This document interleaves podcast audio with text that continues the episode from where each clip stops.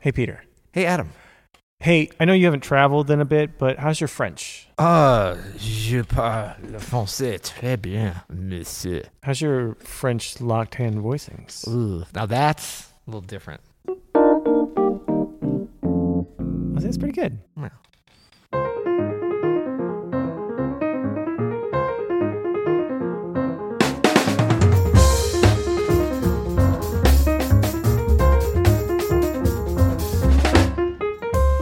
I'm Adam Manis. And I'm Peter Martin. And you're listening to the You'll Hear podcast. Music advice coming at you. Coming at you today, sponsored by Open Studio. Oh, wait. No, you have an Open Studio shirt on. I do not. Go to openstudiojazz.com to check out all of our jazz courses. That's back. and that's a thing again. That is definitely a thing, uh, including the Piano Access Pass, where you can get access to every piano course we've ever made and will ever make as long as you're a Piano Access Pass member. Go to openstudiojazz.com slash piano access pass. Also, want to, we're sponsored by human beings. Oh, the best. Big shout out to humans. Oh, they're the best and the worst.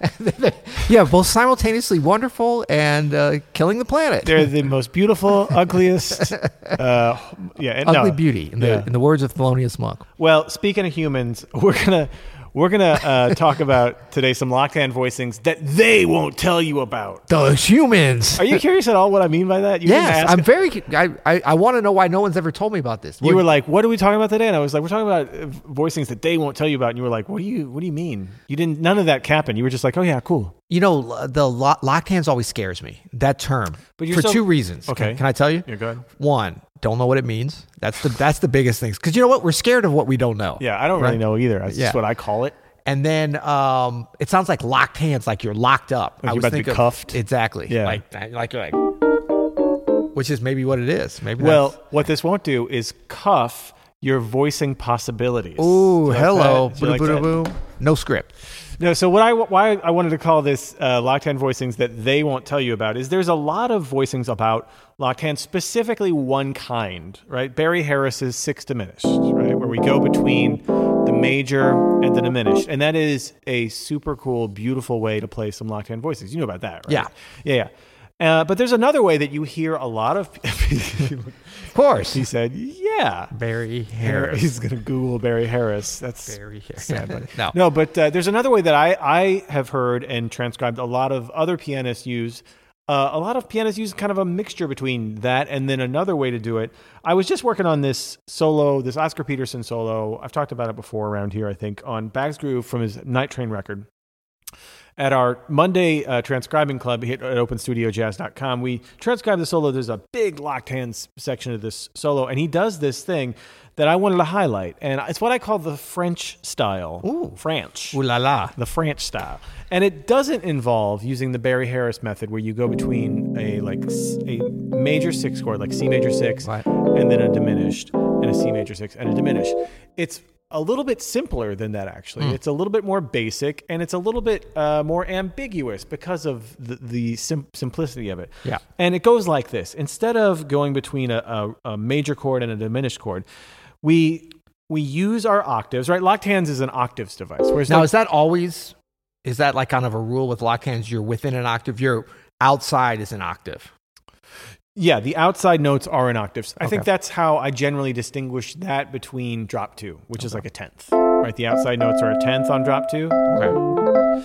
Uh, with the locked hands or the shearing style voicings is sometimes called. It's a it's a a octaves device, Yeah. right? It's it's meant to uh, have these outside notes be octaves, and we can play melodically. Then we can play melodies, you know, and we can do things like that. So the Barry Harris style again is we have our C major six chord, right? C from the top down, C, A, G, and E in the right hand, Yeah. C in the left hand, and then you go uh, you do that, and then you do D diminished and then you do E with you know the C major six with an E, and then F diminished, Yeah. and then you just go up, Kind It's of perfect voice leading, as perfect perfect. it were. voice leading, as it were. It's a cool sound, but it's Yeah. a little bit restrictive, I think. There's another style that you hear played by people like Oscar Peterson, Bill Evans plays this as well, uh, Hank Jones, and it's a, a little bit freer. They, they use the, the six diminished stuff too, for sure. There's, that's what I'm saying. It's like a mixed bag, but it, it kind of, to me, it leans more on on composers like Ravel, Debussy, uh, Poulenc, um, Franck, and that's to, if we have our C major six chord here, we simply we have it- the, the best way to figure this out is to just play this in inversions right so we just Yeah. go up to c major six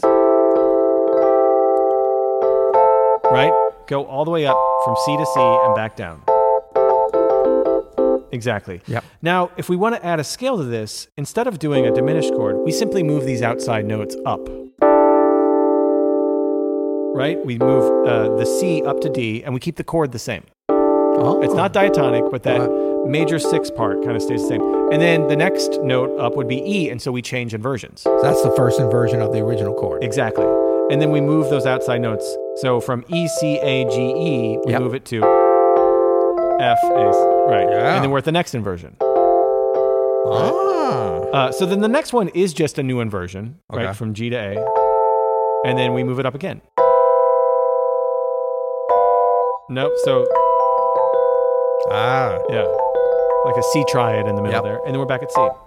So what this gives us is a much Very more sort of- French. it's very French. It's like you're at the Musée d'Orsay. en and you can Paris. use this with different modes, right? So if we want a D minor, right, we're going to borrow from that F major.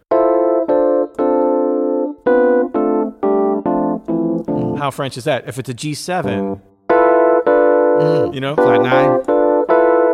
And this is actually what I saw Oscar do in Back's Groove. It's a G blues. He really leaned on what I would consider to be like a D minor six sound, moving those outside notes around like that. What this does is it gives us this great uh, inside.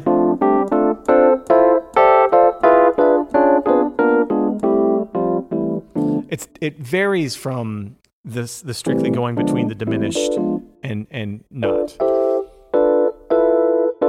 Isn't that great? Yeah. It brings this tension. It sounds very Ravel, very Debussy-ish. So let's let's break down real quick a two five one because there's one secret one. Before you do though, why don't you hit a like and subscribe? You know what I'm saying? It's free. Yeah. It helps us. It helps you. Oh, it helps everything. It helps the world. It helps the all of algorithms. It resets the Google algorithms in our favor.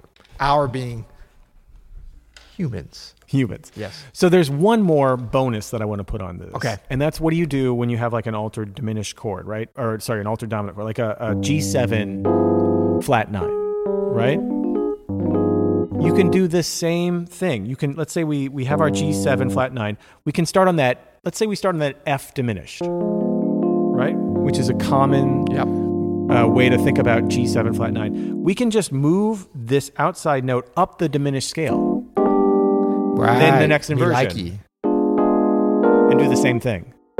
And the next inversion, and do the same thing, move that outside note. Oh, Yeah. Yeah. And the next inversion, we're back to D, and then the same thing. Nope. From D, move that outside note up a whole step. ah. That's all we're doing is we're Uh-huh. going to those like F diminished chords and moving the outside note up a whole step. Yep. Good So stuff. then you get this thing.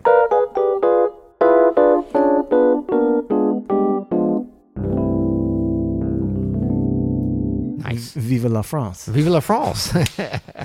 So for a 251, we can lean on like the F, right? The F major 6, that's our D minor, right? Where we're borrowing from the relative major.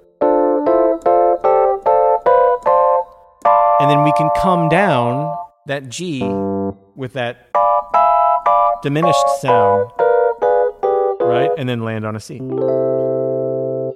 nice. And then maybe you want to throw in the Barry Harris thing just for Yeah, because these work together. they right? work together. You hear players use these all the time. Yeah. So that's the that's the secret locked hands that they're not going to tell you about. The French will tell you. The French will tell you. The all French will about it. tell you. They're proud people. They're more than happy to tell you about it, but no That's one else right. is going to talk about. It. No, I I really think that this style doesn't get talked a lot about, but it's there. Everybody's playing like that. Right, I've heard right. you do this.